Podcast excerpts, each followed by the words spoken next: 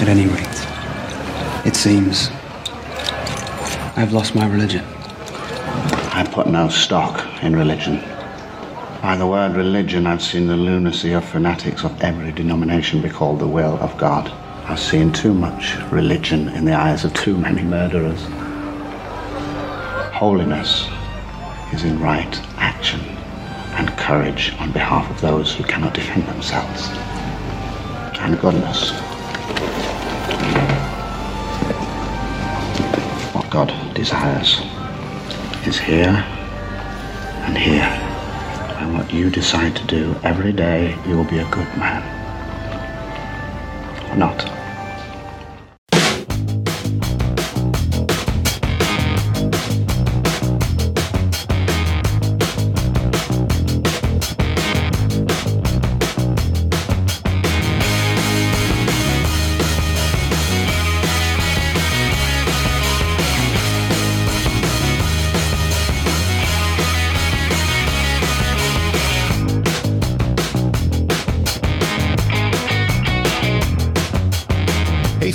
Fans, welcome back to a brand new episode of Not A Bomb Podcast. This is the podcast where we go back and talk about movies that bombed theatrically or didn't fare too well with the critics. Brad, episode 167. Uh, just you and I tonight. What did you decide to pick for our conversation? I picked the 1995 historical drama Kingdom of Heaven. 95? More or sorry, 2005. I was yes, like, wow, I watched the wrong one. wrong one. Uh, 2005, and more specifically, we picked the director's cut, and more more specifically, we picked the roadshow cut, which has like a beginning musical number, and intermission, and then a closing. Yeah, so that's the only difference between the roadshow and the director's cut is it gives it a presentation that's very similar to would, would you say like old Hollywood. So stuff Yeah. Uh, I, I know we talked about this before. I got to see Spartacus in the in the theater at the Continental. I think it was in Denver, and and they did that whole thing where you have uh, you know an orchestral prelude, the movie intermission. Did they do the Did they do the live band for that one, or was it? No, Yeah, it just- was it was a seventy millimeter print. But we Okay. this isn't our first movie that we that we've had that presentation before, right? The Black Hole had it, I think. That's right, it did. Okay. Yes. How can we forget the black hole? I love that film. I know you weren't as excited about it, but uh, I thought it would be interesting because we've we've had a lot of cool shows lately where we've watched the director's cut or we've talked about a director's cut and how it might improve the film. But I, I was I, before we talk about this one, I was wondering, did you have any director's cuts that when you went back and saw it, you preferred the original version better, or maybe you thought the the director not necessarily killed the original vision, but what whatever they added to it just didn't add to the film. I didn't know if you had a couple. I did. Um, and I'm just going to exclude uh, Star Wars, the original, uh, when George Lucas went back and did the special editions. In I exclu- 1997, I, I will exclude those because that was the first time I saw Star Wars in the theater. So they hold a little bit of a of a special place in my heart. But I did have can I one ask? ex- can I ask you about those real quick? Sure. Okay, so he went back in '97 and uh, added footage and enhanced the special effects for the the original trilogy. Do you not like anything of those three, or do you do you not like one? You're okay with another one? I mean, is it no on all three of them, or no on just one or two? The New Hope one I think is the worst. The the Jabba the Hutt thing really bothers me a lot. Yeah. Um yes. I think that's the one that stands out the most. The other ones I don't think fundamentally really change anything, but introducing Jabba the Hutt in New Hope is an odd choice. I, I, I think I would say, and uh, I don't like it. And of course, there's a problem with the whole scene because Han Solo is walking around Jabba the Hutt, and, and we come to learn that he's a big slug. And yes, um, no, I, I think that one is the one that really stands out to me the most. The ones for Empire and Return, I don't think are as egregious. I know a lot of the stuff for Return is within the beginning part at Jabba's palace with the dancers and the songs. Um, they kind of mess some of that stuff up as well. But the Jabba the Hutt in New Hope is the thing that bothers me the most. Yeah, but again, Empire's probably the only one I don't mind so much. yeah, I, I actually yeah. like some of the cleanup they did on the Hoth sequences. I think it looks better. yeah, But yeah, the, the New Hope and Return of the Jedi I can't stand. But Empire I I I don't mind. I, I actually don't mind watching the special edition because of how much better Hoth looks with what they cleaned up um, and some of the matting effects and stuff like that versus everything else. I, I was able to track down. I didn't. Someone gave. Let's just say someone gave them to me. The uh, despecialized Yes. versions Yeah. on Blu-ray, and I I tend to watch those more often. But There's a grindhouse version out there. Have you seen those? ooh, no, I haven't. Yeah, they're really cool. You need to Okay. You need to you need to track. Well, you need to have somebody gift those Yeah. to you, uh, and and they're just uh, it, it's taking the despecialized versions but giving them a grindhouse feel. They're they're really cool. Yeah. So the first one that really comes to mind that I think is it makes the film arguably way worse. And I think it adds about 20 minutes to the runtime, and that's Donnie Darko. Um, oh, when okay. it when it comes to the mystery part of Donnie Darko, that's kind of the best part of it. And if I remember correctly, the director's cut kind of explains a lot more of that yeah. And really changes like fundamentally changes the film. And i tend to hate it. I usually so i usually tend to like the director's cut because i like to see maybe not the original director's vision because mm-hmm. i don't think anything is on their like original vision but it's close to what they think they can cobble together to make their vision come to life um looking at things like watchmen is an example. Even, I mean, I don't really like it, but the Snyder cut of, um, Justice League Batman- or Batman versus Superman. yeah, yeah, that one and the uh, Justice League. I, I mean, I think those are superior films. Um, they're Okay. not great, but they're better. Um, but I think Donnie Darko is the prime example that they they like fundamentally changed the film, and I I, I think it's worse for it. Okay. Did you have another one? Oh, yes. And then the Hobbits. All the Hobbit films, all the director's cut, because they're way longer and they just drag out that book even further. And I don't think any of the sequences are like really that important. It's like you cut the stuff for a reason because this film, these films uh, were already bloated enough. Um, Did those you, were those were ones that feel that way about the Lord of the Rings extended. I and see that's the thing. I don't feel that way about the Lord of the Rings because those books are so dense that I feel like a lot of the additions helped it uh, quite a bit. But in the Hobbit, I mean, the Hobbit's a shorter story. Yeah. and they still stretch it out to. I mean, it's almost twelve hours with the director's cut. It's it's too much. Okay. I like I like those picks. I agree with both those picks 100%. Um And I- the Rob Zombie stuff. The Rob Zombie uh, Halloweens are even worse. So there you go. Oh ah, man, I No. we we got to find time to talk about Halloween two, Rob Mhm. Zombie's Halloween two. I, I will go on record now and say I feel entirely different about that film when you get to the director's cut. But Okay. um, okay, I, I've I've got two films as well. I hope you agree with one. The other one I might get in trouble with the internet on. I might be in the minority on this one. But but the first one to me is a no brainer. So one of my favorite films from the 70s uh, is The Warriors from 1979, um, Walter Hill's film. So back in 2005, he released something that he called the Ultimate Director's Cut. I don't know if you ever picked this thing up. I do have it. Yeah. So the the worst thing that he did about it is he turned the Warriors into pretty much a comic book presentation. I don't know if you remember that, the panels and everything else Yep. Totally, in my opinion, just undermines that entire film, especially in its look, aesthetics, everything else. And I know Walter Hill. I mean, there's there's good special features on that release, especially as it really does a deep dive into what the inspiration is with the um, the Greek stories, etc. But man, talk about totally ruining, in my opinion, what is just a gorgeous film from the late '70s with all this comic book shtick in it. Uh, I, I think it's one of the worst crimes against a movie uh, I've seen in a long time. Yep. Okay. So here's the one that I think a lot of people may not agree with me on. and it goes back to a director's cut that was released on Laserdisc in 1991. Okay, so this is pre-DVD even, and I'm I'm talking about 1986's Aliens.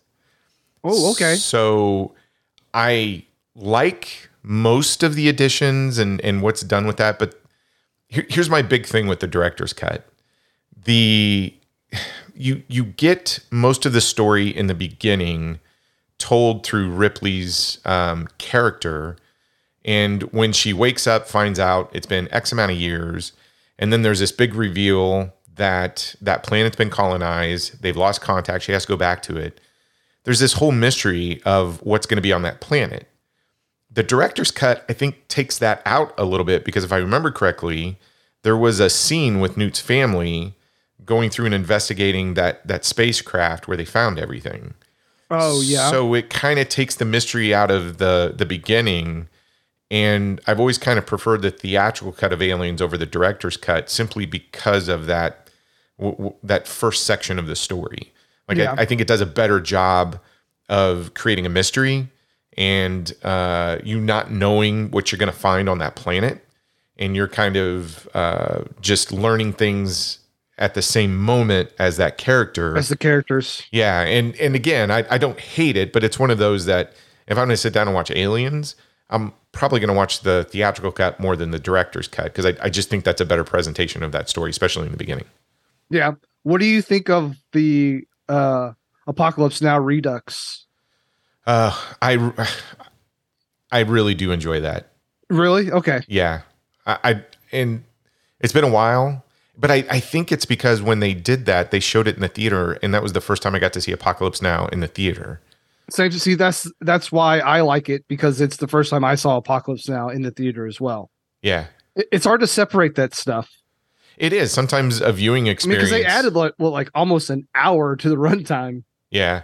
That and that probably I mean if I if I were to sit down and watch the theatrical cut versus the director's cut not in a theatrical experience I might have a different feeling about it Mhm. but that one I've always really enjoyed the extra stuff in it. Because I, think the director's cut's over 200 minutes long. Yeah. Yeah, that's a These lot. directors they they like to take um their footage and just go crazy with it. And and we'll talk about some of the big differences in here because when we talk about Kingdom of Heaven, um, and when it was released, it, it didn't fare so well, but it got a much warmer reception when Ridley Scott went back and revisited it. And it and and let's be honest here, a lot of director's cuts or things that you say, oh, here's something that's X amount of minutes longer. It's usually an extension of a scene. Um, there, you know, I, I would say since the advent of Laserdisc, specifically Criterion, et cetera, you get a lot of special features and a lot of extra things that a director can go back and add to their film. But it is rare for a director to step back into that world and really reshape it and add a bunch of stuff to it that just makes it an entirely different um, viewing experience where there's new scenes, new subplots, everything else. Kingdom of Heaven is one of those. There's an entirely um, whole subplot in here that was just left out of theatrical. But I think Ridley Scott's known for that. I mean, look at how many times he's released Blade Runner. Blade right? Runner. Yeah, I was going to say Ridley Scott is is no. uh This isn't a new thing for him. Yeah. So let's go back to 2005, not 1995. Not 95. Yes, exactly. Thank you. Sorry. to talk about when um, this thing came to the theaters and, and what kind of reception it had. Yeah, so released May 6th of 2005 with a reported budget of a $130 million. Troy, I will say this. I think you can see all $130 million on the screen. Yeah, especially in the back half there. Yes, yes. Um, total box office run. We have a domestic return of $47.3 Ouch. million dollars. So not even getting to like the 50 million mark. Um, internationally fares a little bit better with 170, and its grand total is 218.1 million dollars. Again, that's on a budget of 130. So you're hoping you get like 250 to break even, maybe two. I don't know what their, you know, Yeah, marketing and I know it adver- lost money, but it didn't. It didn't like sink the company. So Yes. yeah, and we also have to bring up another stream at this time of revenue would have been DVD, Mhm. and this thing was a big DVD seller, especially because of all the releases, all the cuts and stuff. Yeah, So- that uh, when we get to it and we talk about the four disc DVD of the director's cut and everything, that thing even won awards uh, upon its release. So it it it made some change on the on Yeah. the home media market. Yeah. Um, opening weekend, we do have a number one film this week. So Kingdom of Heaven is number one Oh, that's, with that's a change. Yeah, nineteen point six million dollars. So May in two thousand and five, the biggest film of the first week of May would have been Kingdom of Heaven with nineteen point six. Like that doesn't sound like a lot of money to me. No, not not for May, but No, summer blockbuster. So number two was uh, House of Wax. Three was the Hitchhiker, Hitchhiker's Guide to the Galaxy. Crash, uh, the inter, uh, the Interpreter. Uh, number six was Triple X State of the Union. oh, of course. Seven was Sahara. Eight, the Amityville Horror. Nine, I a lot like love, and then number ten was Fever Pitch. I think I saw everything. I, I think I saw all those at the theater, I except saw, a lot, I saw a lot of those, not in the theater, but I've seen a lot of all, actually all of those. Kingdom of Heaven also does not fare well with the critics. It sits at 39%, but much better with the audience at 72. Again, they are uh, reviewing the theatrical cuts of this. Um, now, the audience could have kind of retroactively seen the director's cut and given Kingdom of Heaven a little bump there as well. So it, it's hard to. I, I think, and, and correct me if I'm wrong, Troy, if, if you disagree. I think Kingdom of Heaven director's cut is when people say, "Oh, the director's cut is much better." I think Kingdom of Heaven is the one of the first examples people people give. Yes, uh, I I would agree. I'm surprised how many people still have not visited the director's cut, though. Um, Yeah. even in our circle, I'm not going to name names of people who've been on the show before. Um, specifically, a couple of of fellows who show up often who have not watched the director's cut, but we're not saying names. Yes. So, but you could probably figure it out if you were to go back uh, to the episodes and go, well, who's been on the show the most? Yeah. Yeah, those two. We're calling them out. Yep. Um, so, a group of people who saw this film and do not like it and have some Hmm. problems with some of its contents is our good buddies over at movieguide.org. Oof. For those not familiar, movieguide.org is a film review website that reviews films not for their quality but for their contents. So they didn't like a movie about the Crusades. Yes. Big surprise. Okay. uh what would you think kingdom of heaven would sit on their plus four to minus four uh scale I look, I in in reading about this film, watching some of the special features, I mean the the two disc Blu-ray set that's out there now pretty cheap is impressive. I did not know there was a lot of controversy surrounding the historical accuracy of it as well as its depiction of certain religions. Uh, I'm going to go on a limb here and say negative four. it is a negative four Yeah. Kingdom of heaven and then the subtitle is anti-christian revisionist history. Yeah. and their nutshell content is minus four intentional blasphemy evil gross immorality and or worldview problems.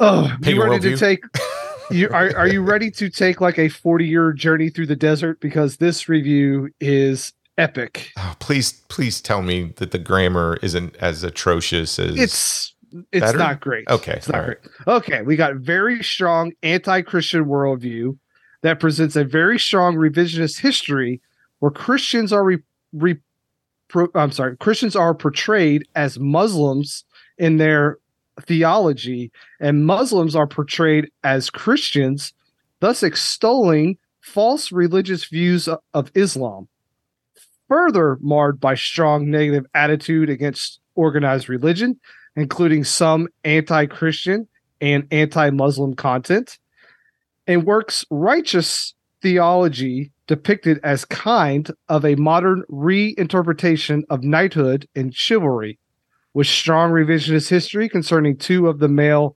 Christian leaders associated with uh, Latin Kingdom of Jerusalem, Mm-hmm, mm-hmm.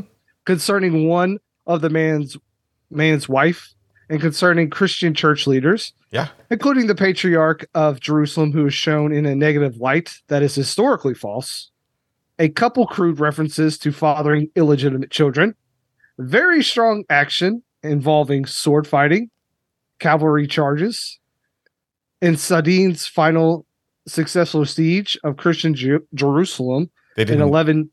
They didn't uh, point out somebody getting chopped in half at one point, or We're, we're, we're, we're getting, Okay. uh, including blood spurting, at least three stabs in the neck with blood shown, boiling oil, oil poured on soldiers, Yeah. fiery catapult ammunition sets buildings and people on fire.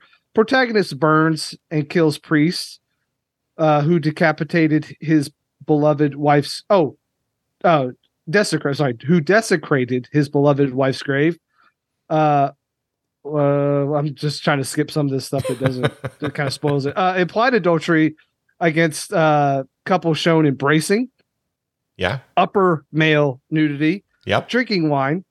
Um, That drinking Dissension- drinking dis- wine is bad. I know. Didn't God turn water into wine? Jesus like ordered water everywhere and turned it into wine for his posse. So okay. This this one's a new one to me, Troy. Dissension amongst Christian crusaders and moviegoers in favor of Christians, Muslims, and Jews to stop fighting over the holy site in the Holy Land, but to share the land together in peaceful coexistence. so that's So bad. fuck- Yeah, that's bad. Oh boy.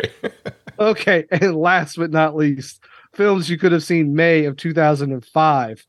We have House of Wax, Danny the Dog. Oh, Jet Li. So good. Yeah. Isn't that called Unle- Unleashed. Unleashed. Yeah. Um, Kicking and Screaming, Monster in Law, and the big film. Speaking of Star Wars, Star Wars Episode Three: Revenge of the Sith on its way to 848 million dollars. Oh, Madagascar also that week or that month, and The Longest Yard. Oh, Remake. okay. The remake. Cool. Well, the uh, the discussion over the people who made this film, both behind the camera and in front of the camera, is probably going to be a little uh, quick this week because we've talked about a lot of these people. So let's start with director Ridley Scott. We we've talked about him a lot. You know, for for a guy that I think we love his filmography, he's going to show up on the show a lot. Mm-hmm. Uh, so just just to kind of give everybody a little bit of context of where this film sits in his filmography, Gladiator was 2000, so he was Oscar nominated for Best Director for that film. He didn't win, but Gladiator did win Best Picture.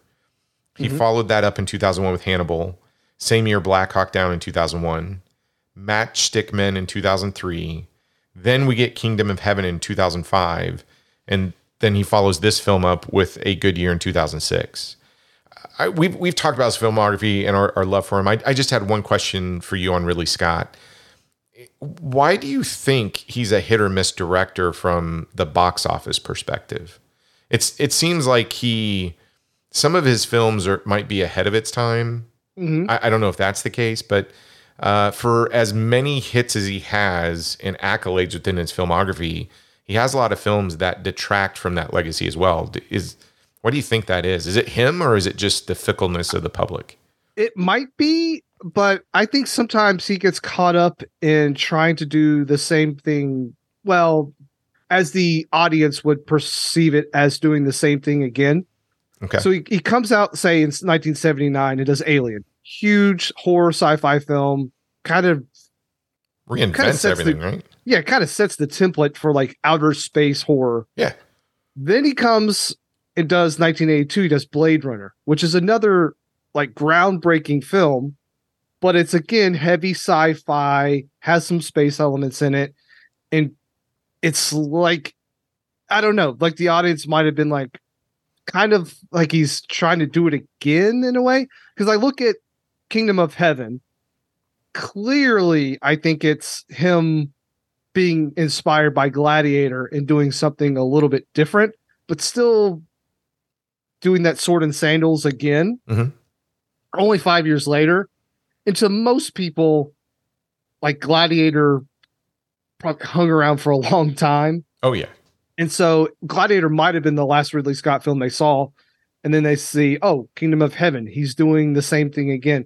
To me, I, I just feel like he has a lot of films that feel sort of samey when you're looking at him on the outside. Now, I, I think a lot of his films are are vastly different. Like this thing is vastly different from from Gladiator, but you can see that the same person made Gladiator, made Kingdom of Heaven. So I think that to me is sort of his deal where he's got these big hits and he kind of feels like he's chasing it. I don't think he is doing it. I just think that's the perception from the general audience. Because Yeah. even like something like Prometheus, I don't feel like was was like the. I mean, I know it made a lot of money and it, it, it but I, I felt like that was going to even be bigger. I, I don't know. It just feels like his films should always be bigger, and they're not. I, I I agree. I, I I'm always wondering if he chooses a topic, a screenplay, or something of that nature, and he's just a few years ahead of when that should be released. hmm Uh, like the the public has to catch up with him in some regards. I feel like he's like the John Carpenter of kind of bigger budget films. No, that's a good comparison. Yeah, he's got uh, uh, some just huge hits, and when he hits, I mean, it's spectacular.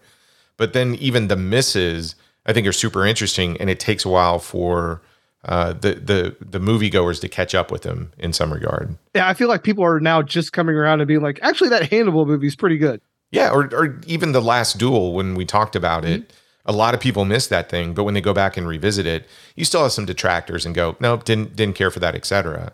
But I, I feel like if you like Ridley Scott, even when he misses from a narrative perspective, he's he's still fantastic at the world building. He's he's always fantastic at at least presenting some interesting ideas within his films. Um, while you know you could question the success of of that, right? But Yep. and we should note he's 85 years old. He's releasing another film this year, Napoleon, and I believe another film after that. Um, so he's still still doing his thing at 85 years old. Yeah, Gladiator 2 is scheduled for 2024. So which is crazy that they're Yeah. doing a sequel. But okay. Uh, screenplay by William Monahan. So Kingdom of Heaven was his first one, but listen to this. He does this and follows it up the next year and wins an Oscar for his screenplay for The Departed in 2006. Um, goes on to do things like Body of Lies in 2008. He's still working. His most recent thing, which I have not seen, I haven't heard great things about it, but it was 2022's Marlowe. So Yeah, it's a neo noir film. It's not great. Oh, did you see it? Um, yeah, Okay. yeah. Um, Liam Neeson. Okay. Well, and this name's popped up a few times. So, cinematography by John uh, Mathieson. We've talked about him, episode 38, Man from Uncle, uh, which came out in 2015. And then he also showed up a few episodes later on episode 43 when we talked about 47 Ronin. So, Wow, this guy's a uh, a three timer on our show. yeah, we got to go back. This will take time, and neither of us have it. We need to find out how many of these uh, folks we've actually talked about have been on the show like more than five times or worked on movies that we talked about. Start sending them like a gift card or something for being so cool. Uh, so, in front of the camera, stacked cast, stacked. We'll mention a few names. We're we're trying not to spend a lot of time just um, reading who did stuff because I, I think you can find that on IMDb if you're you're really interested. Um, but I want to have a conversation about a couple of people in front of the camera, and specifically, um, let's call them our two protagonists. Okay, so Orlando Bloom plays uh, Balian. From a filmography standpoint, he hits uh, some highs with uh, Pirates of the Caribbean franchise and The Lord of the Rings, right? So where this sits in his filmography, he comes off Return of the King in 2003. He does another big epic in 2004, Troy. Same year, he does a film called Haven. Does Kingdom of Heaven in 2005, somewhat of a financial bomb. Has another bomb that same year, I think, Elizabethtown, Cameron Crowe's Elizabethtown. Yep. Uh, and then the following year goes back to the Pirates of the Caribbean franchise with Dead Man's Chest. What are your What are your thoughts on Orlando Bloom in terms of an actor or even the stuff that he's kind of chosen to do? Troy, I'm going to be honest with you. I'm not a not a big fan of Orlando Bloom. You don't like Legolas? I, I mean, he's fine as Legolas. Um, he is a he's a secondary character in Lord of the Rings, and I think Orlando Bloom should stay as a secondary character in films. I think he is not a leading man. I think he has zero charisma. He's a like a good looking person, and they're and when you see him, you're like, oh, well, he's not a boxer dropper. Let's be honest. He's no Henry I think- Cavill. I think women would disagree with you, and I might disagree with you. Okay. Um, but I just I just don't think he is a leading man. Um, not to spoil any thoughts on Kingdom of Heaven, but I think part of the reason why it doesn't work is because Orlando Bloom is the lead character, and it just doesn't seem to do much for me. No, I I don't I don't like him very much. Um, I'm trying to think of something where he was the guy, and I was like, oh, cool. I really like Orlando Bloom as the guy, and I can't think of anything. I, I'm with you 100%. I love him in these supporting roles. I, I do think he's fantastic in Pirates of the Caribbean. I, I think he's fantastic in Lord of the Rings. I don't think he has leading man material um, in terms of his acting chops, charisma. Uh, he, I mean, he doesn't have that it factor to carry a film for two hours. And every- Let, let alone three hours and let fifteen al- minutes. Yeah, let alone uh, an epic like this. But I when when he's cast with a good supporting, um, it's a good supporting role, and somebody else is taking the lead. I like them a lot. But yeah, everything you said, I agree 100. percent So let's let's turn our attention to Eva Green as uh, Sibalia. Is that how you, Sibalia? I can't remember. Sibalia. Sibalia. Okay. So The Dreamers, 2003, uh, Bernardo Bertolucci film. I think that's where I first um, was like, oh, who's that? Then she does a film in 2004, um, Arsene and Lupin. I, I think it's French. Look, full disclosure. Uh, I got a D in French, so I don't really like that language very much. Uh, and even learning Italian right now, still still trying. It's tough. it's Jean Paul uh, Sommelier or whatever. I forget what that guy's last name is, but Yep. have you seen that film? Nope. Okay. Yeah. Uh, it's not on my radar. So It's crime. It's like like a crime. I think you actually would like it. oh, I to be honest would. Okay. Mhm. Uh, so she does Kingdom of Heaven in 2005, but it's the following year with Casino Royale in 2006 that I think she becomes a star. Is that accurate? Absolutely. Okay. When she comes on in in in Kingdom in uh, Casino Royale, it is um seeing her and Daniel Craig on screen at the same time. It's uh, a little. It's a little too. My heart was wanting to beat out of my chest. They, were are a powerhouse couple, man. It's it's Yeah. steamy. I like them. Yep. Yep. Uh, so what, what's your general thoughts on her? You do you like her? I mean, okay, we both don't like Orlando Bloom as a leading Mm-hmm. man. What do you think of her as a leading actress? Um, I kind of wish she did more. She's an actress that does pretty much like one film a year, Mhm. um, if that.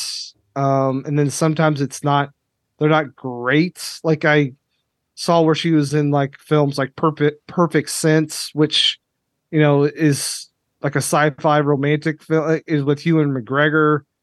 I, like I, I want to like her, and I think she's good. Um, but I wish she did more, and I I don't. She's so good in Casino Royale. You think, oh, this this woman is going to be an actor that I'm going to see everywhere, and you don't see that. Um, I mean, she's the best part of Sin City: A Dame to, to Kill For. Um, I I would say she's the best part of that 300 sequel too. oh, that's right. Yes, the rise of the of an empire. Yes, Yes. you're right. Um, um she's the i mean i i think she can be a leading actor um she definitely has something it's just weird that she's not Uh, you're reading my mind, man. I, I think the same thing. I really want her to just get some meteor roles because when she gets something, even like this, and uh, that 300 sequel, I, I agree with you about the Sin City sequel. I mean, Casino Royale, she's fantastic in it. She, hands down, is one of the, if, if you were to make that category of all the Bond ladies, and you were to do a ranking of actresses in that franchise, I think she would sit in the top three, in my opinion. Easy. Yeah, easy. So I I love her. I get excited when I when because regardless of the quality of the film, I always know that she's going to be good in it. It I feel like, and I So- I, I kick it myself because she's in that TV series. Was it Penny Dreadful or is that what it? Mhm, yeah. And I haven't Penny watched Dreadful. it yet. Yeah. I think she does a lot of French stuff too. Yeah. Um, in which you know it is not not on my radar as much. Um, Well, I got a D in French, so I Yes, automatically take yes. those films to the bottom. So, yeah. Um, so some other names that you would be surprised, uh, but when you when you show when they show up, you're like, oh, that's pretty cool. You get Liam Neeson, Brendan Gleeson, Jeremy Irons, um, Edward Norton. You don't see his face, but he plays King Baldwin, the Fourth of Jerusalem. So That is a choice. That is a choice. uh, that's a choice. Yes, uh, and let's just let's be honest. He he's really good in this. he is. It's just you cast Edward Norton in a film and do not show his face. which is crazy. It is. But that's I mean, I yeah. respect the hell out of that choice, but it is a bold choice. Yeah, you also get uh is it Martin uh I just butcher his last name. Csokas? I do I you, think- do you do you pronounce the C? Uh? I, I don't know. I don't think you do. He's he's our villain of the of the picture, right? For the yeah, most people part. would recognize him. Um, he was in the Lord of the Rings as well. What else was he in that was? I don't know, every time I see his face, I think like swarmy villain. He just has he that look, right? Yeah, Yeah. And then uh, Ghassan Massoud's Saladin. Okay. So let's talk about production and development. One thing to keep in mind, real quick Gladiator was 2000, right? So I, I think that set the box office on fire. It swept at the Academy Awards, took home a bunch of trophies. So Hollywood likes to chase after that stuff, right? So think about this. In 2003, uh, Russell Crowe goes on and, and does Master and Commander Far Side of the World, which is a great film, in my opinion. Um, same year, Tom Cruise jumps on the historical epic bandwagon with The Last Samurai. And then 2004, we get Troy, another big budget historical epic. And then Ridley Scott comes back around in 2005. In 2005, we're, we're doing a film about the Crusades, and we are showing the Muslims in a, in a positive light. That is uh, probably going to be a bit problematic in the United States because you're living in a post 9 11 world. And I, I think we're at the peak of the Iraq war at that time period as well, right? I mean, it feels like we're always at the peak of the Iraq War, Troy. that is true. We just can't let but it yes, September 11th uh, did not do this film any uh, any sort of boosting. Um, I know that was four years before this, but yeah. It's it- still on everybody's mind. yes, yes. Okay. So you've you've mentioned that our Christian website doesn't like this and and just downgraded it to negative four. So there is a lot of academic criticism on this film. I'm I'm going to sound a little wordy here, but uh, when you talk about production and development, this film, upon its release, did come under fire pretty heavy from the Christians, but also from the academics. So, academic criticism is focused on the supposed peaceful relationship between Christians and Muslims in Jerusalem and other cities depicted. Historians of the Crusades, such as Jonathan Riley Smith, quoted by the Daily Telegraph, described the film as dangerous to Arab relations, calling the film Osama bin Laden's version of history, which would fuel the Islamic fundamentalists. So that's pretty much everything in a nutshell. Where if you go and, and read all of this academia on the film, they're they're basically saying it's depicting the Muslims as sophisticated and civilized, and the Crusaders are all brutes and barbarians, and it has nothing to do with reality. So that's a couple of quotes that have been you know pulled from just reviews and, and people looking at this. Uh, Thomas F. Madden, director of St. Louis University Center for Medieval and Renaissance Studies, criticized the film's presentation of the Crusades. Given events in the modern world, it is lamentable that there is so large a gulf between what professional historians know about the Crusades and what the general population believes. This movie only widens that gulf. The shame of it is that dozens of distinguished historians across the globe would have only been too happy to help Scott and Monahan get it right. Now, if you have the special edition of the Blu-ray, etc., um, Scott himself de- defended this depiction of the Muslim-Christian relationship in footage on some of the extra features. Scott sees this portrayal as being a contemporary look at the history. He argued that peace and brutality are concepts relative to one's own experience, and since contemporary society is so far removed from the brutal times in which the movie takes place, he told the story in a way that he felt was true to the source material, yet was more accessible to a modern audience. Um, within the director's cut of the film is a feature length documentary called The Path to Redemption. And this includes some um, uh, features on the historical accuracy of the film. And there's one section called The Creative Accuracy the, the Scholars Speak, where a number of other academics, now this is the minority, um, support the film's contemporary relevance and historical accuracy. Among these historians is Dr. Nancy Caciola, who said that despite the various inaccuracies and fictionalized dramatized details, she considered the film a responsible depiction of the period. And we're talking about this roadshow theatrical version. So, what ended up happening was uh, Ridley Scott was unhappy with the theatrical version of Kingdom of Heaven, which he blamed on paying too much attention to the opinions of the preview audiences because it did not screen well. And according to Fox, they said you got to trim this thing by 45 minutes. So Ridley Scott just said, okay, you're taking all of these subplots and some of these major character events out. So he went ahead and supervised a director's cut of the film, which was released on the 23rd of December 2005 in Los Angeles. And unlike the mixed critical reception of the film when it was released in the theaters, the director's cut received overwhelmingly positive reviews from film critics including a four star review in the British magazine Total Film and a 10 out of 10 on IGN.com.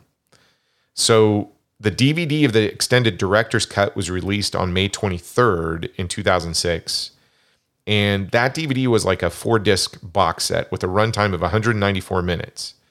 Now, there's also the Roadshow presentation with the overture intermission.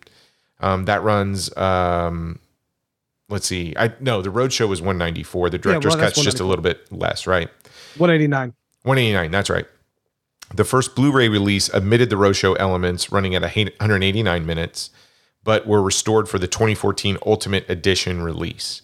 And again, if you don't have this and you're interested in the film, the two disc Blu-ray, so disc one, has all three versions of the movie. You can watch the theatrical, the director's cut, and the roadshow and then disc two, uh, I, I want to say it's like nine hours of special features on the making of this film, plus documentaries about the Crusade, etc. Uh, yeah, it's impressive. We use, yeah, we don't usually talk about the presentation of a film in its packaging as a DVD or a Blu-ray. Mhm. Even if you're curious about this film, I think picking up that Ultimate Edition is worth it. I got mine a while back for like 10 bucks. I think that's what it goes right now. I mean, yeah, it's, and it's, it's an cheap. it's an insane sort of look into making this film and all this stuff. It, it's it's one of those things where you wish like all films that were ever made got this bit of attention because it it's staggering. It is. If if you want a really good, thorough behind the scenes making the film, top to bottom, uh, th- there's a reason why this won so many awards, even when it was just a four disc DVD set. Mhm. I, I mean, regardless of what you think of the film, if if you're a movie buff, that disc two is just loaded with so much stuff, and you'll go down a rabbit hole just on this film alone. Do you want to get into like the major difference of the two cuts? Or yeah let, let's talk about that so before before we share our thoughts on the film um let, let, let's talk about it because again the stu- it didn't test well studios came back and said here are the comment cards and you you got to cut you know 45 minutes out so you want to kind of go over the big differences Well, isn't the sun yes plot line completely gone? right So in the ultimate or in the director's cut, um, basically, um, the king is is has has leprosy, right? Yep. And dies, and uh, basically his son takes uh, as king. well not not his son well, his nephew. Yeah, I'm sorry. Well, it's his, nephew, Yes. but but uh, Sabella's son. son. Yes, Yep. sorry, it's her son, his nephew. It, that was his uncle, was the king. Quickly, we've come to find out that he has uh, early signs of leprosy, and in a brutal scene, is Brutal. uh, poisoned and killed by his mother. And yeah, that all that not in there, and it feels like that subplot really helps develop her as a character and kind of her downfall um There's stuff in the beginning too. I think of uh, the truncated story of what puts um, Balian on the road to the Crusades. yeah is around uh, this priest, right? And so in the director's cut, you also get some backstory that that was a half brother um, that is Yes. uh, does some terrible things to his wife's corpse, who just committed suicide over a miscarriage. And Yep. so this, I, I think Ridley Scott has has said this over and over again. The director's cut is not just here's a scene, let me extend it by like a couple of minutes oh it's plot lines it's it's subplot lines yeah. entire plot lines in this film. Yeah.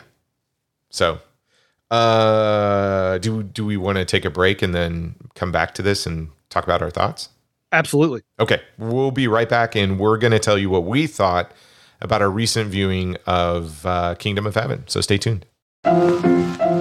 Let's all go to the lobby. Let's all go to the lobby. Let's all go to the lobby to get ourselves a treat. Delicious things to eat. The popcorn can't be beat. The sparkling drinks are just dandy. The chocolate bars and the candy. So let's all go to the lobby to get ourselves a treat. Let's all go to the lobby to get ourselves a treat. The following announcement contains certain serious inaccuracies. We apologize for these and hope they will not spoil your enjoyment of the announcement. Thrill to the music of Burt Bacharach. See Mark Spitz in his first all-comedy swimming role. See H.R. Haldeman as Biffo the Wonder Dog. And Paul Newman and Robert Redford together again as the back legs of Bette Midler. yes, they're all in Monty Python and the Holy Grail. We apologize again for those inaccuracies.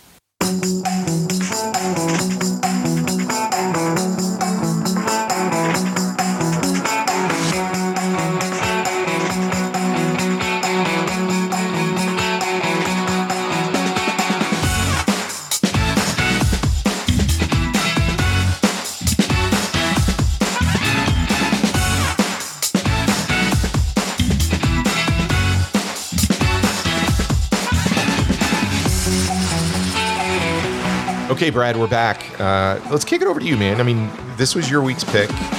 You did another Ridley Scott. We had a lot of fun talking about the Last Duel.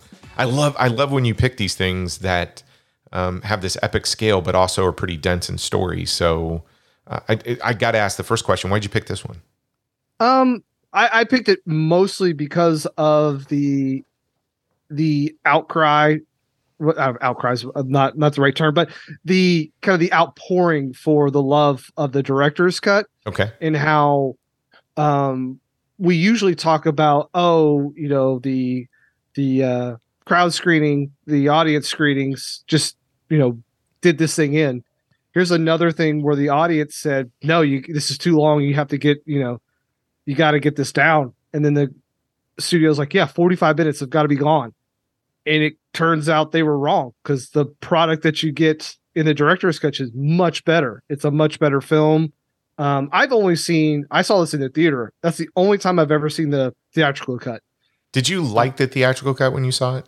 I don't remember liking it as well, but to be perfectly honest with you, Sword and Sandals is one of my favorite like genres of films. Mhm. Like I I just kind of love I love when you can have one army on one side of a hill and another army on another side of a hill and they run together and fight. Uh and and kind of those epic like wide shots. Um think something like um you get the quality of like the the cinematography say of like uh like a heaven's gate where you just Mhm. get these beautiful like landscapes and then you get the brutality of war i really like that stuff i mean something like Troy, again, Orlando Bloom, not a great movie by all accounts, but Sword and Sandals, I kind of really dig it a lot. Um, so it's a genre that I, I like a lot. It's a director that I absolutely love. And I, I think mostly it's it's because the we always hear films being taken away from directors, and it's amazing to me that you can have all the success in the world, even four years later or five Yeah. years later, from Gladiator, and a studio still doesn't trust you to make a film. Well, so we we talked about Sorcerer and William Friedkin coming off of um, a, financial success, Oscars, and everything else, and he gets to make a film where the studio doesn't touch him. Mhm. And you would have thought the studio would have given that same I don't know leeway to this director, especially after Gladiator. Yeah. and that, that wasn't the case, right? No, no. Um, I mean, he's shown that he can make a brutal film, but also give it that other the other stuff in it to make it more mass appeal. It just doesn't have the brutality of like, hey, we're gonna have this uh, guy in this gladiator ring, and it's gonna be the most bloody, violent film you've ever seen. No, it's got kind of him his search for peace with the death of his you know wife and kid and all that stuff. But here, kind of doing the same thing um on my thoughts on the film well i i think this is a, a movie that if you subtract out or if you substitute out the lead actor for somebody who's good just good somebody who's good this is an infinitely better film and i think marketing this as an orlando bloom film because if you look at the poster like he's dead center it says kingdom of heaven Oh, it's got him charging right in the middle of battle. Orlando. man. This is Yeah. an Orlando Bloom film. looks like Legolas in the Crusades. Yeah, or it's like more like Kingdom of Guyliner. Am I right, Troy? I so much the- Guyliner. Yeah, So much Guyliner. the in this movie. eyeliner budget alone um, had to be like 10 million. Yeah, we have to get Jose to do some research on how much Guyliner was in this Yeah, movie. it's crazy. Um, uh, but I think everyone else in this movie is killing it, except Orlando Bloom. Every time you and and he's in the film, God, like ninety percent of the scenes. Yeah, you're you're you're following him in yeah, his, his journey. his yeah. hero's journey is his hero's journey. I just I can't I can't do it with him for some reason. It just doesn't work for me, and I wish I don't know who they could have gotten uh, in 2005. Hell, even if it's Matt Damon, like if could you imagine if Matt Damon was in this movie, how much better it would be? Didn't we get that? And it was called the Great Wall. Yeah, and it. Mm, well, yeah. Hey, Yeah. I, I I like the Great Wall. So Yeah, I I, I kind of like it too. But you know, Matt Damon in The Last Duel is fantastic. oh, I hey, look, I agree. Matt, take take the Matt Damon Adam Driver element of the Last Mhm. Duel. Oh yes, Or even, put it in like Ben Affleck was in that. I mean, take any one of those three and put them into this role. I think it would have been infinitely more interesting. yes. I, I just think there's just some people just don't have that it factor. They're they're they're stars, they're actors, and they are people are attracted to them, but they're not movie stars and they're not above the above the title movie stars. Well, Orlando Bloom is not that. I, I think it's that. And I think when your central protagonist, like, okay, so let's talk about the stoic character. So somebody who comes in and the world is just beaten up and you have to come in sort of cold and callous and stoic and are constantly taking the high path.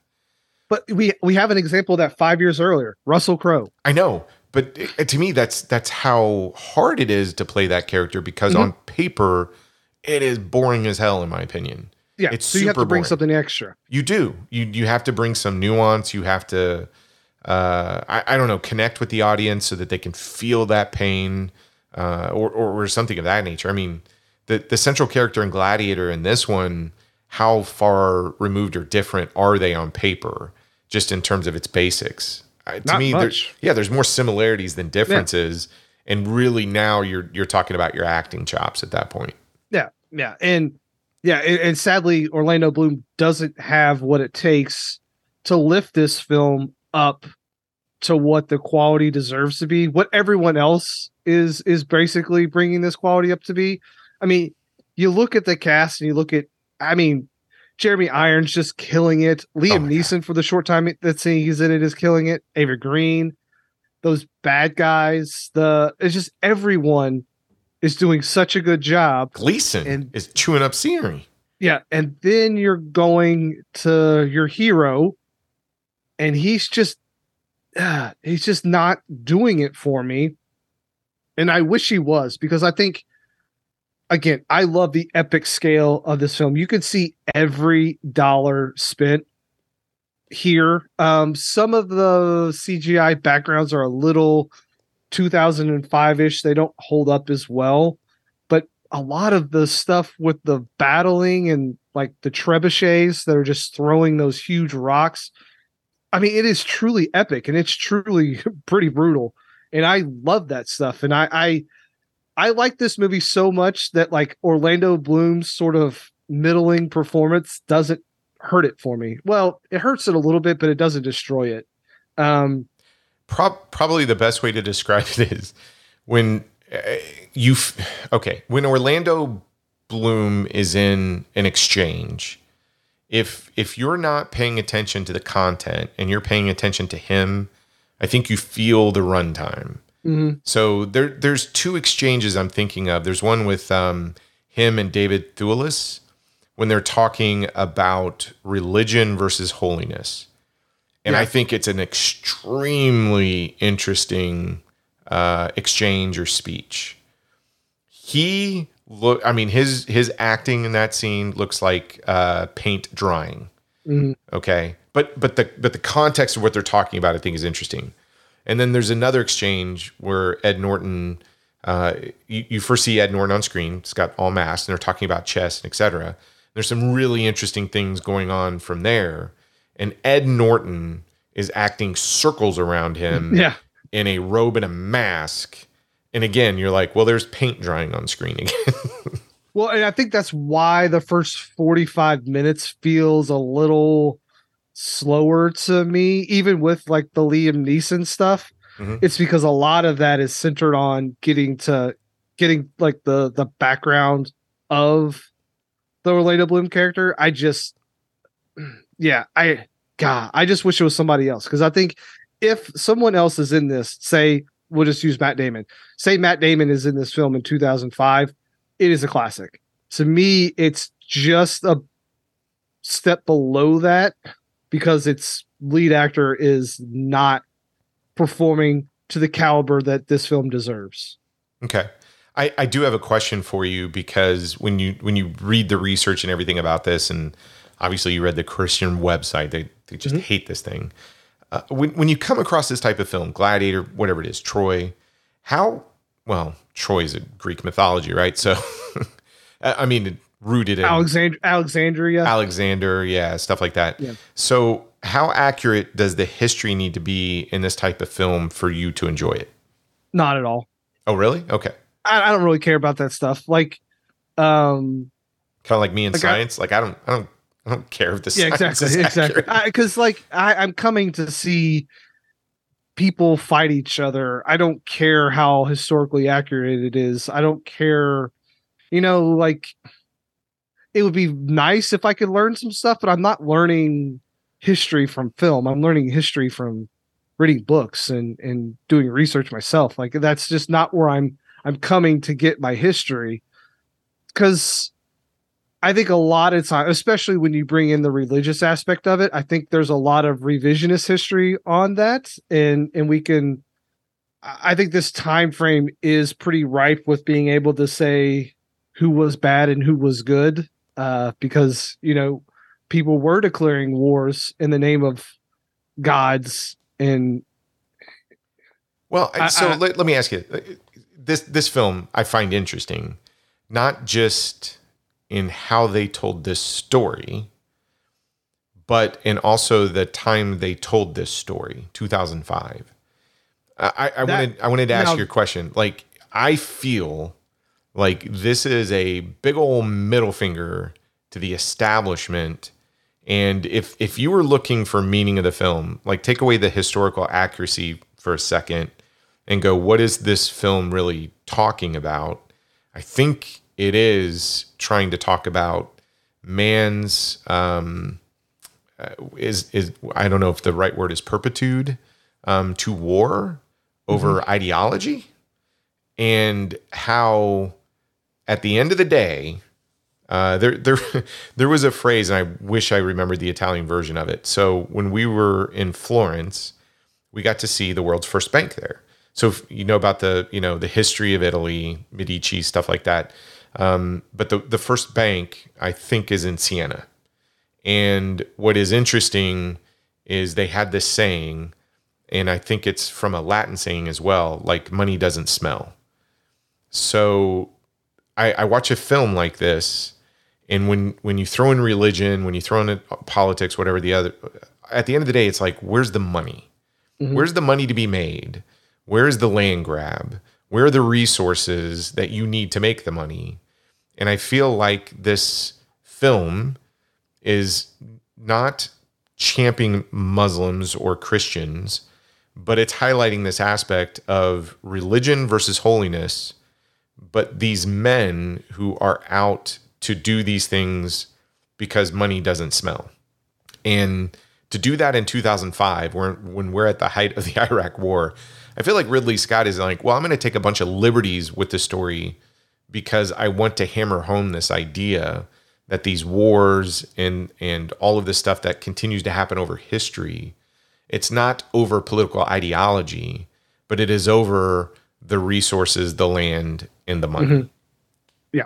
Yeah, I mean, for this to come out in 2005 is is a ballsy move. Mhm. I I don't think With that narrative.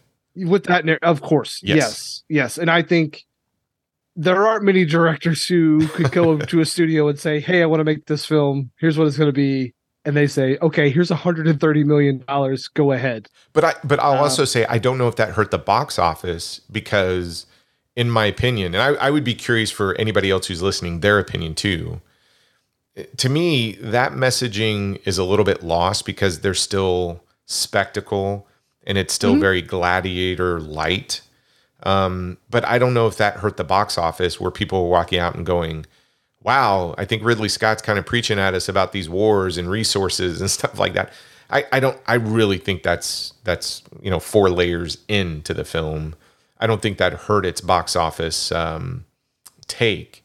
I think either other films or the fact that it was another sword in sand. You know, we talk about Hollywood going through cycles. Maybe this was the time when those period epics needed to cool off for a little bit. Mm-hmm. Well, it's funny, like you were talking about, I- I- like the most brutal, kind of barbaric people in this in this film are depicted as the Templars, Yeah, and again, like the Templars were supposed to be like these like holy crusader, like, and so you're showing that, and a lot of the Muslims are showing more to be more merciful, and yeah, the, like arguably the white guys are the villains in this film. Um, well, one. I mean, yeah, there- there's not there's com- there's complexity on the Muslim side where you know the Muslims are very much saying we need a war. Mhm. We we have to have a war. We have to overtake Jerusalem. Uh, and you know there's there's a great exchange within their camp that basically says you promised we were going to take Jerusalem back.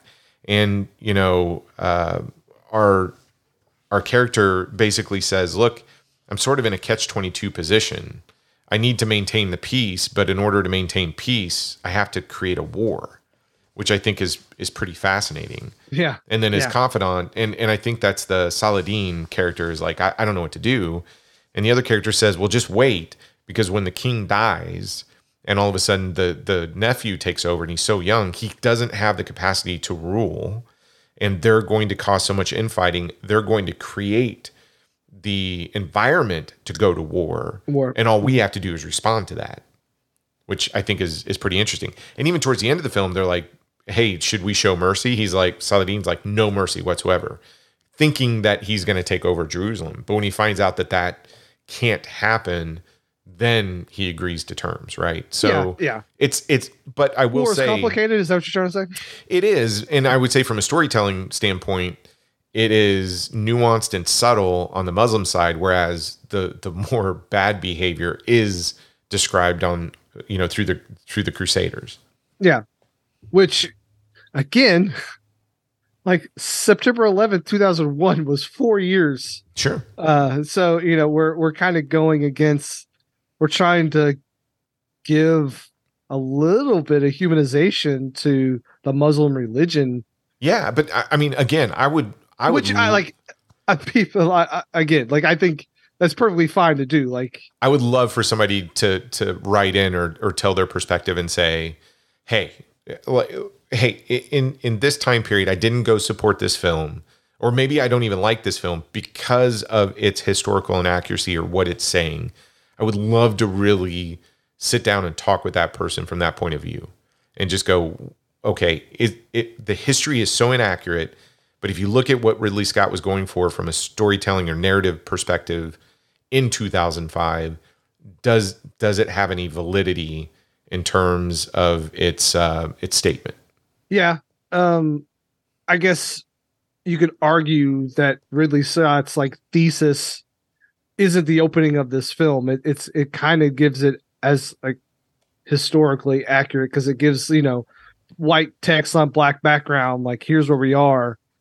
Um now if it if you can say Ridley Scott saying coming out and saying, here's what I want to do with this film, it's not accurate, but here's my here's my uh my goal Yeah, you could see but obviously they're not going to do that but i don't i hmm, going to a film to get historically accurate stuff to me is is a losing battle but anyway what i'm, I'm gonna hear your thoughts Oh, um, it's it's kind of similar to yours. In, in Okay. my opinion, when I look at a film like this, I think there are like this type of movie has to work on two levels for me to to enjoy it. The first level is you got to see some kind of spectacle and feel like you're in that world, Mhm. and you you have to feel like history came alive, and that that's what I'm looking for. Like go back and watch Spartacus, Kubrick's Spartacus. I, I think is amazing Yeah. because it it feels like hist- you're watching history, right? Take take away. I'm, I, i'm glad i'm glad you're not setting the bar too high I know, but I mean that's I still look at that film Yeah.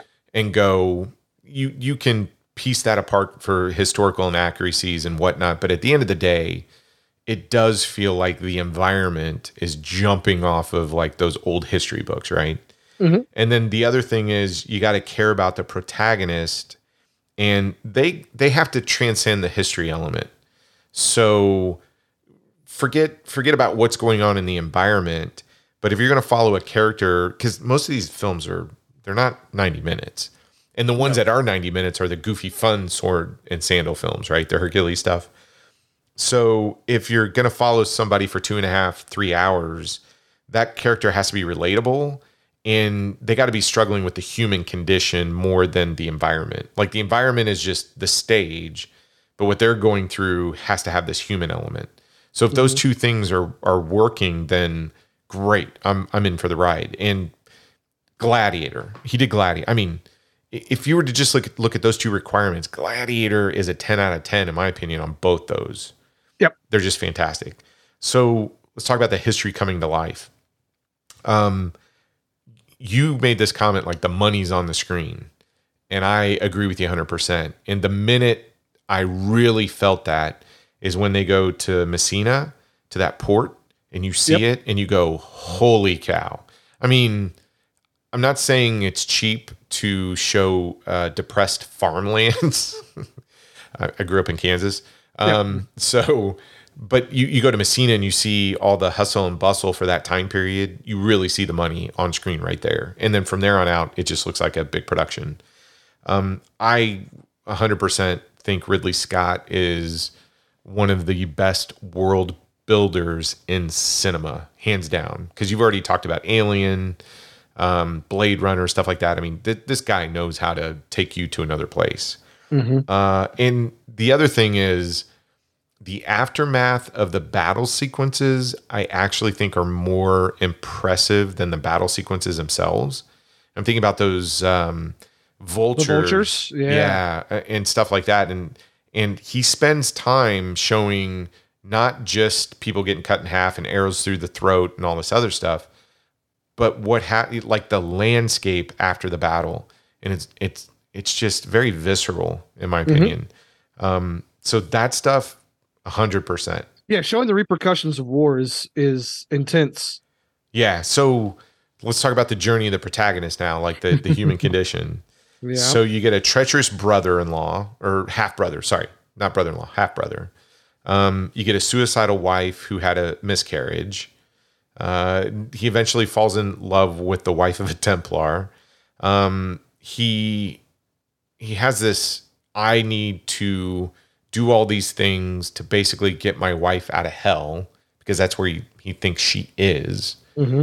He he comes across a father that he didn't know, right?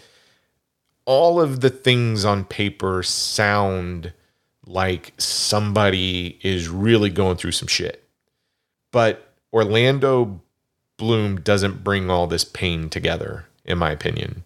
No, Um, he shows pain through wearing guy liner. Yes. And I think his stoic performance, quote unquote, really mutes his ability mutes our ability to connect with him because he's not he's not good enough to carry a 3-hour movie or 4-hour movie on stoic performance.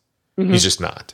Yeah, you shouldn't feel like the character's building a wall between themselves and the audience, and that's Yeah. what I felt with him. A hundred percent. I, I that's probably the most accurate statement. Like the only downfall of this film is Orlando Bloom, in my opinion. You're right. Everybody in this film is amazing. Eva Green is watching her. How could they cut that stuff out with her son? I know. Like the biggest wow moment is watching her come to that conclusion of what she's got to do, then sitting down and playing with her son and telling him a story, and then watching her pour that stuff into his ear as he's laying in her lap. It is soul crushing. And she sells the crap out of it. She's so good in this film. Ed Oh, Norton- yeah. Ed Norton's amazing. Um, uh, Jeremy Irons is fantastic. Every, yeah, like literally everybody. Yes, The guy playing everybody. the the guy playing Guy or whatever his name is. Martin Csokas or uh, yeah, he's he's great. Um, Brendan Gleeson, you'd love to hate that guy. Like when he got his head chopped off, I was so There are some pretty great decapitations in this film. yes, there are. But uh, I I'm with you, uh, just lock and step in terms of your feelings on this film. I think if you had somebody else other than Orlando Bloom, this would have been Gladiator Part Two in terms of its epic scale.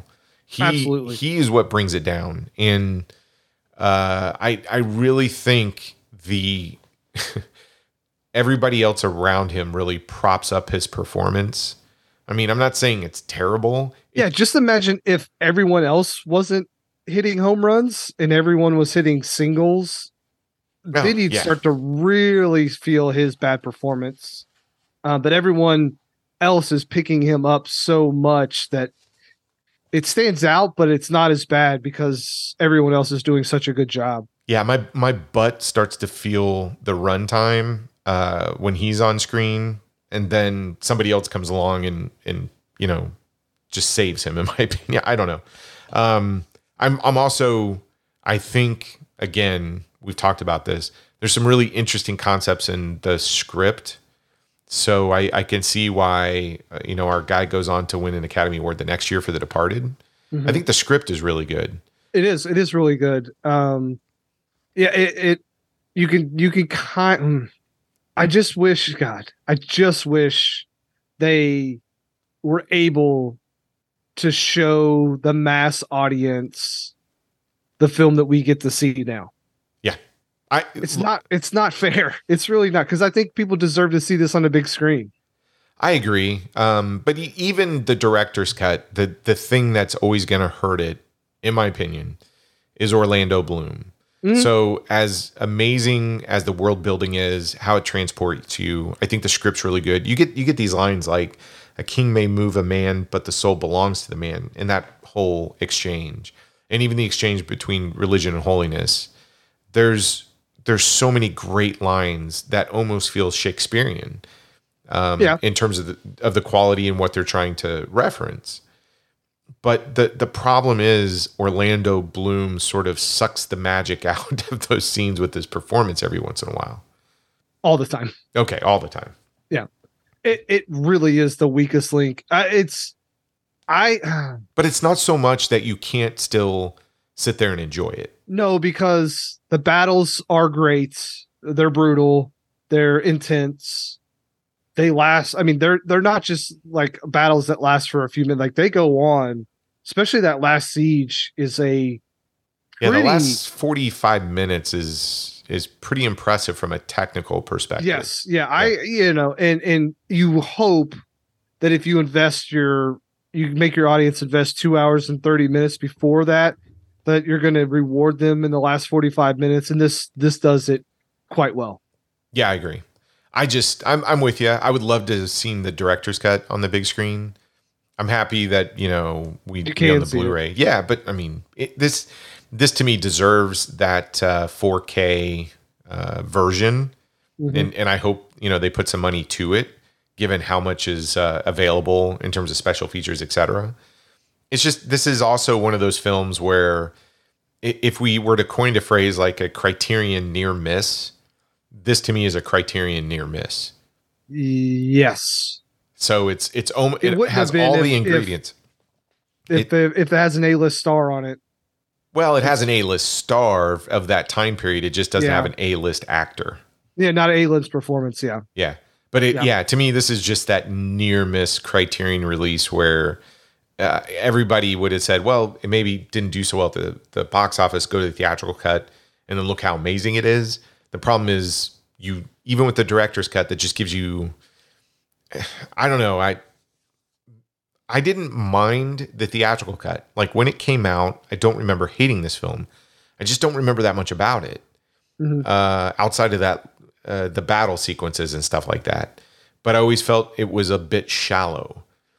That extra 45 minutes, it it just has this connective thread, and, and I think it be, it's because of that uh, Eva Green performance and and her whole subplot Mhm. that really elevates it for me into something much more memorable. Now I have a question for you. Okay. So you can only watch one Ridley Scott Sword and Sandals film. You got this, or you can watch The Last Duel. Which one are you doing? The Last Duel. Same here. Yeah.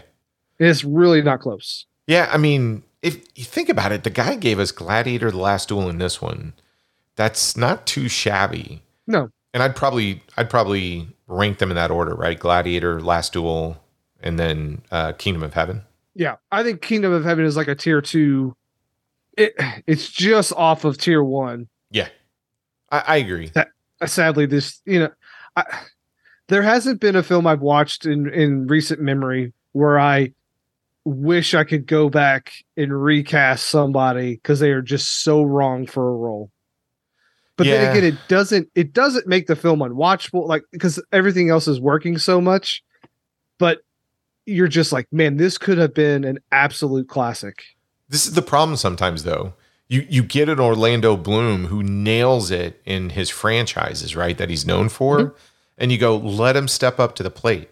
I just wish it would have been a you know, let him step up to the plate to something that's not this, Mhm. and everybody would have been like, yeah, yeah, yeah, just put him with put him with somebody good. Support. He's great as a supporting actor. Maybe maybe he's going to win all the Academy Awards uh, from here on out on Best Supporting Actor. This guy's not going to win a Best Yeah. Actor award. which is totally fine. It is totally fine to be a supporting actor. It's okay to be a lieutenant. It really is. Yeah. um, what other thoughts do you have on this one? Yeah, I I mean, I think if if if you are curious about this, definitely check it out. Get that Ultimate Edition release from 2014. Watch everything that comes with it because you could really do a deep dive into this. It's uh, got a lot of stuff. Oh, Like, I, think d- it's like nine hours, right? Yeah, it, it is. I wanted to ask you, like doing the roadshow presentation and the classic Hollywood versus going right into the film with the director's cut. Did it add anything to you? Um, I mean, the intermission gave me a good time to uh Take a break. So take a break. yes, yes. Um, because I I wanted to watch this in one setting, and I I had to stretch my legs.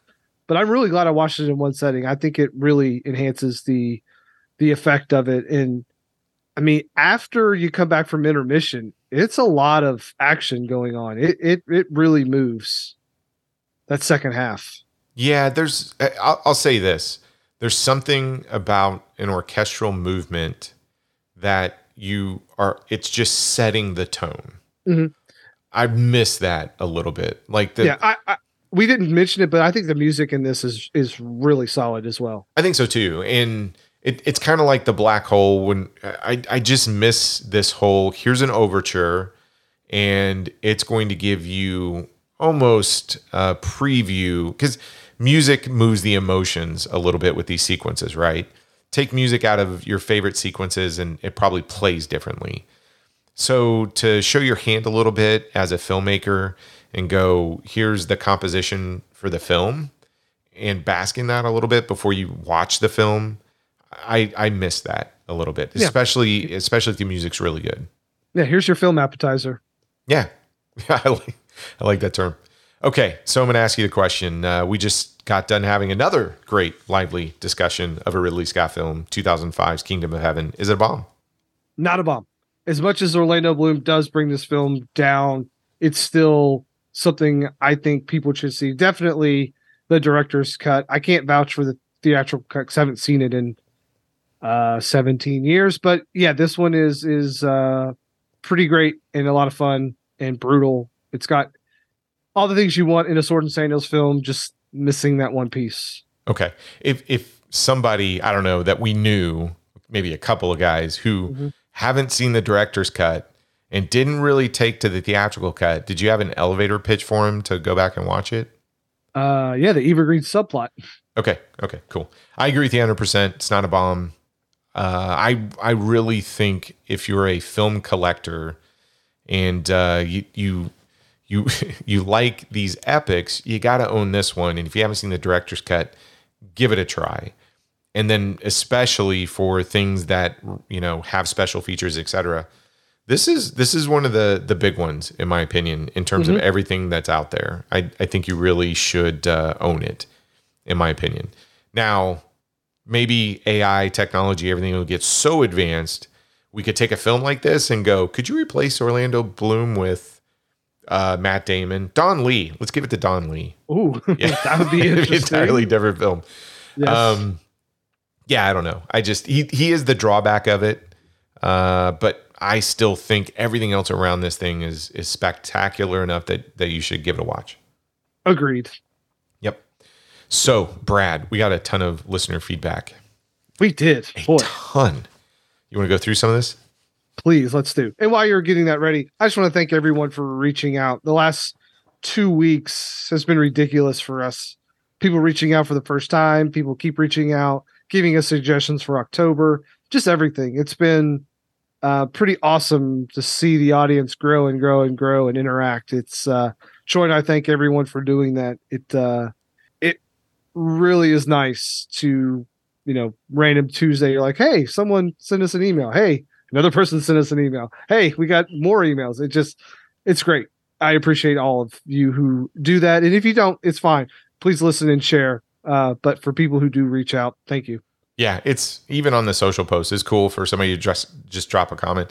I, I was amazed last week how many people um, just shared their personal stories. Like my my favorite thing is when somebody writes in or um, shares a post or a response, and it's tied back to a memory or an experience they had at the movie theaters. Like th- those are my favorite. People did not like the fact that you said you can't appreciate 2001 unless you see it on the big screen. Oh, did I say that? Oh, yes, you did. Oh, yeah. Well, I stand. like I that. stand by that. no, You pretentious. pretentious. Yeah. No, I. I mean, I'll. I will. I'll double down on It's this It's a comment. better experience. It is a better experience, sure. Um, I think j- there are just some movies that are made to be seen in the theater, in my opinion. So, okay. Sorry if I offended anybody by that, but the pretentious side of Troy came out. All right, let's start with Connor. Just a quick one to say if you're looking for the worst of the worst for your October spooky season, which we are, Connor, we, we love those We films. Uh, you can't look beyond what's considered by many to be the worst sequel of all time Jaws the Revenge. Yes, it made a little bit of cash, but it grossed by far the lowest of the entire Jaws franchise and sits on many, many worst of lists. Uh, I saw that in the theater in Ponca, really? Ponca City, Oklahoma. I remember where I saw that thing. Yeah. I believe it sits at a zero percent on Rotten Tomatoes. I believe. Okay. He also says other notable mentions or personal favorites are Alone in the Dark, the Psycho remake, Exorcist 2, The See, Heretic, hey, and Exorcist. Psycho Beginning. remake. You see Anne Heche's butthole in that one. Oh, okay. Mhm. I've never seen it, but we need to. We need to. We Her butthole or the Psycho remake. E- either one. I haven't searched the internet out for that. Good. Uh, Exorcist 2, Heretic, beginning. Hey, uh, Connor, we did do it. We didn't really officially talk about that, but when we talked about Exorcist Dominion, and uh, we, we had a whole Exorcist show, if I remember correctly, We last did, year, yes. right? Okay. The Wicker Man remake, which I've never seen. I need to. Uh, I Know Who Killed Me, Near Dark, amazing. Bone Tomahawk, amazing. Uh, Dead Alive, Brain Dead. Rocky Horror Picture Show, interesting one, initially bombed but went on to make a fortune. Cheers, Connor. Uh, great picks, Connor. Those are those are going on the list, and your your pick is going in the hat there. Yeah, you only get one. We're gonna do Jaws the Revenge for your one pick. Oh, you want you want to talk about how we're doing this? Oh yes. So um, everyone who sends in a pick for October, we're gonna list them all out. Um, you get one, Connor. Sorry. So you get the Jaws the Revenge, and then we will randomly pick four. No, actually, I think we get five Tuesdays in October. Do we get five? I think we do. Oh man, awesome. So it'll be four or five, whether and um if we pick your film, Troy and I will send you a thank you for picking the film that we do in October for doing our job for us. Yes, we're gonna give you a treat versus a trick. Yes. Yeah, And so the criteria it'll it'll make are- up for my pretentious comments about 2001. Yeah, How's trying that? to win. See, Charlie's trying I'm gonna the win, audience back. everybody back. Uh, but the criteria is it must be either a financial bomb, a critical bomb, or both, and we must not have done it before. Exactly. Okay. We got one from Philip. Hey, Troy and Brad. I just listened to your latest podcast and really enjoyed the conversation. For some reason, this film was never on my radar, but I think I'll be seeking out Sorcerer after hearing your thoughts on it. I also enjoyed your opening talking about your early movie theater experiences. My earliest memory of going to the movie theater was also a William Friedkin film, so don't child protective service on my parents, but my dad, who was a huge horror movie fan, took me to see The Exorcist at a revival of the film in the late 70s. I must have been under eight at the time. My Oh, father, di- hey, dude, I, I had to watch that thing on uh, CBS. So Philip and I have a lot in common here. And it hasn't haunted you ever since, Troy. Night terrors and everything else. yep. So I must have been under eight at the time. My father died in early 1983, but I can vividly remember going to a horror movie on Sundays with him all through 81 and 82, the heyday for slashers. I'm glad Keith Macy was able to get in touch with you about his experiences filming Full, Full Circle, The Haunting of Julia. That would be great to have him as a guest. Quick update on that. Um, we're we're still talking with Keith. Uh, he has some stuff going on behind the scenes.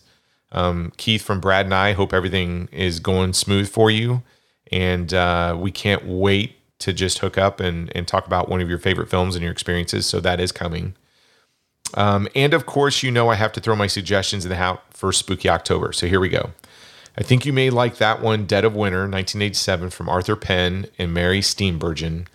I'll also, I'll also resurgent 1981's Wolfen that kind of got lost between The Howling and American Werewolf in London that year. We should put that down for his pick. That's a really good pick. Wolfen, Wolfen? Okay. yeah. I we I think that's been on our radar for a while, but It has. yeah. In October, a great time for a discussion on George Romero. How about 1993's The Dark Half, based on the Stephen King book? That thing sat on the shelf for two years while Orion Pictures was financially in the hole and ready to shut down. Uh, Gentleman's Guide did The Dark Half here not too recently. I believe you're correct. We'll talk about it, but if you want um, a quick fix, go check that episode out. There was recently a new 4K of 1993's Needful Things that added an additional hour to the already two hour theatrical release. And just for fun, no talk of horror bombs is complete without the mention of Uwe Boll. And how about that guilty pleasure from 2003, House of the Dead, the ultimate cheesy zombie popcorn flick? Ooh, I don't know, Brad. That's that sounds amazing. Does Uh, it? Yes, it does. I, I think it's amazing because at some point they tried to remarket that for a DVD release as a comedy, if I remember correctly. That's right. They did. yeah. Uh, that's for some great discussion, guys. Best wishes for a spooktacular October. Looking forward to it. Well, thanks, Philip. Thank you so much. Yeah, thank you very much. Okay. Jeremiah. This is a new one. Uh, So this one's super interesting. I listened to the underwater episode a few days ago and it made me think of something I wanted to share. I think everyone touched on this, but it wasn't ever said explicitly. I'm not sure exactly how to quantify this emotion or metric, but underwater felt like it did a really good job in revealing that there was something supernatural going on. I don't think you're exposed to it until the scene when one of the baby creatures comes out of the body that was emitting a signal, which is a decent chunk in the movie. I think that an important part of movies is setting the viewer's suspension of disbelief at an appropriate level and then not doing anything too far away from that level. After the mermaid spawn was introduced, the pacing of the movie picks up in terms of the supernatural, but it feels easy to accept, even though the first chunk of the movie seems completely rooted in our reality.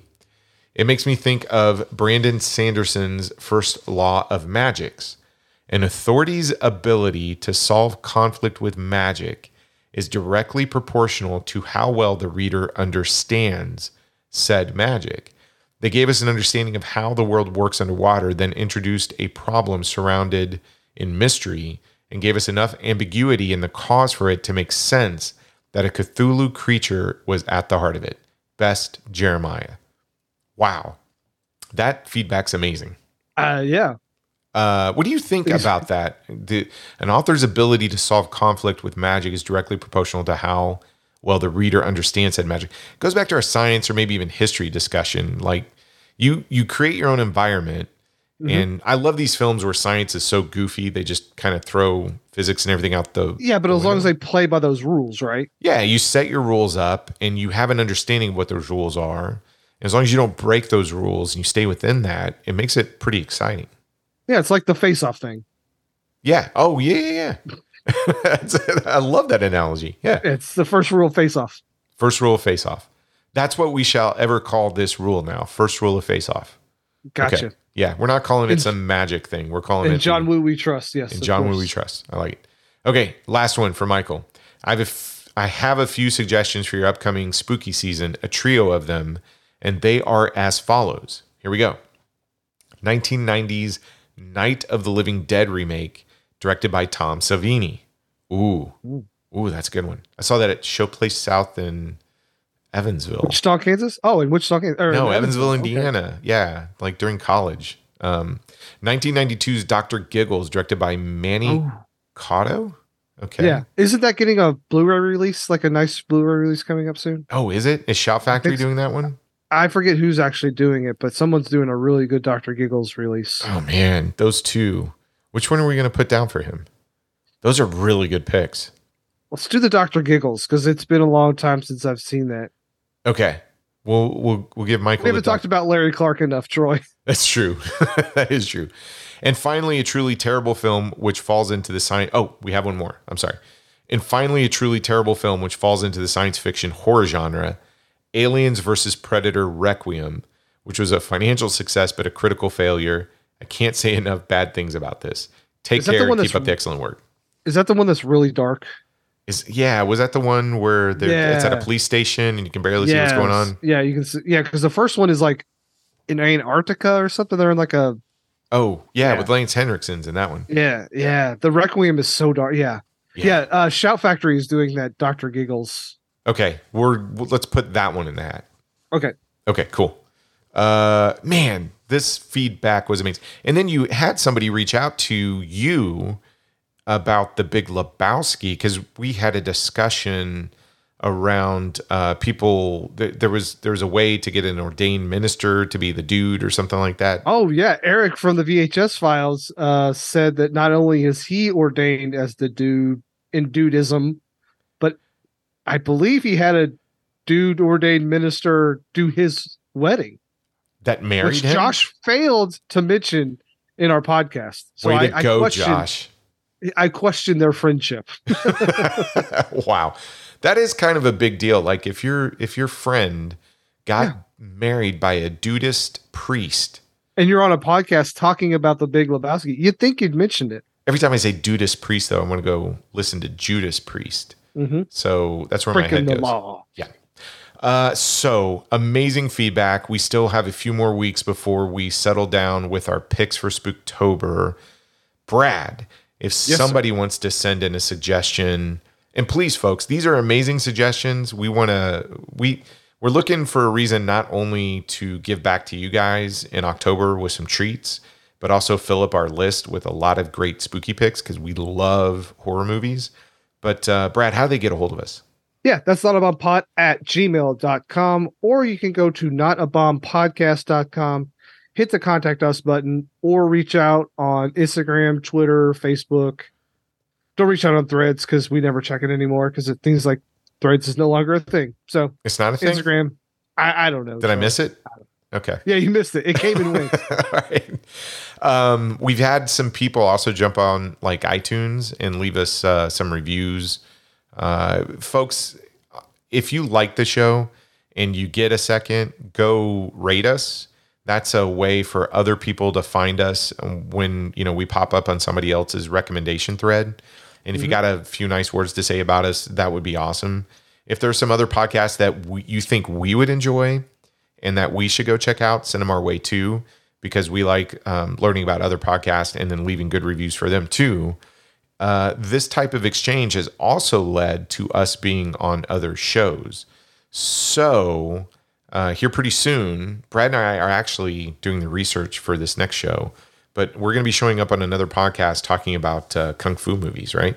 oh, can't wait. I can't wait. Yeah, we're going to leave this one as a surprise, but Brad and I right now are actively watching and studying so, a, a particular kung fu film that we love. Arguably one of the greatest ones of all time. Yeah, let's just say that the last what 30 minutes of this film probably top 5 martial arts sequences out there. Yeah. So, it's impressive. So more on that, stay tuned. Troy, I've watched it twice this week.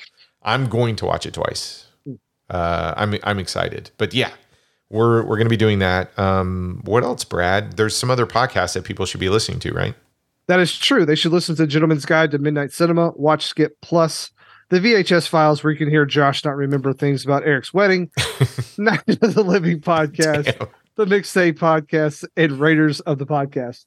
Yeah, shout out to uh, Matt and some of the others from. Uh, God, I'm blanking right now. Mixtape. Mixtape. Yep. Sorry, it's late. Uh, Matt has been sending some texts and some feedback about some of his experiences on the films that we talked about. Love it. Uh, and and I can't say this enough. Brad's already kind of talked about this. We really love the community. We love the interaction. Um, we love the friendships that we're creating out of all this. So please keep it up. If there's uh, something that you want to hear more of or less of, share it with us. We we want to make sure that you know if you're spending an hour and a half or two hours with us talking about a film, it's something that you want to listen to. So um, you know, send us feedback. We love it. Absolutely. Uh, I think that's it for this evening, right?